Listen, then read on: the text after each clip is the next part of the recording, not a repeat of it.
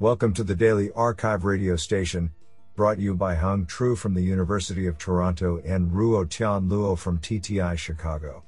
You are listening to the robotics category of January 20th, 2022. Do you know that almonds are members of the peach family? Today, we have selected three papers out of four submissions. Now let's hear paper number one. This paper was selected because it is authored by Ludovic Righetti, New York University, Max Planck Institute for Intelligent Systems.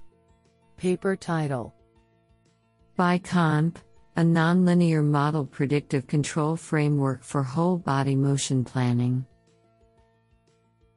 Authored by Avadesh Meduri, Parth Shah, Julian Viereck, Majid Khadiv, Ioannis Havoutis, and Ludovic Righetti. Paper abstract Online planning of whole body motions for legged robots is challenging due to the inherent nonlinearity in the robot dynamics. In this work, we propose a nonlinear MPC framework, the BiConMP, which can generate whole body trajectories online by efficiently exploiting the structure of the robot dynamics. BiConMP is used to generate various cyclic gaits on a real quadruped robot, and its performance is evaluated on different terrain, countering unforeseen pushes and transitioning online between different gaits. Further, the ability of BiConMP to generate non trivial acyclic whole body dynamic motions on the robot is presented. Finally, an extensive empirical analysis on the effects of planning horizon and frequency on the nonlinear MPC framework is reported and discussed. I think this is a cool paper. What do you think? Now let's hear paper number two.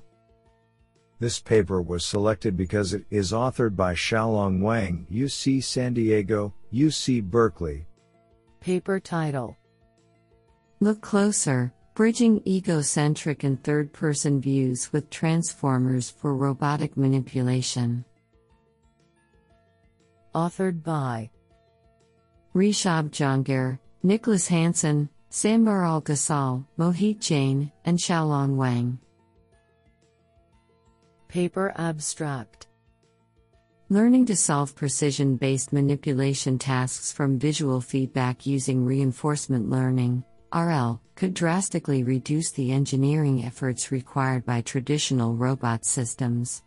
However, performing fine grained motor control from visual inputs alone is challenging, especially with a static third person camera as often used in previous work. We propose a setting for robotic manipulation in which the agent receives visual feedback from both a third person camera and an egocentric camera mounted on the robot's wrist. While the third person camera is static, the egocentric camera enables the robot to actively control its vision to aid in precise manipulation.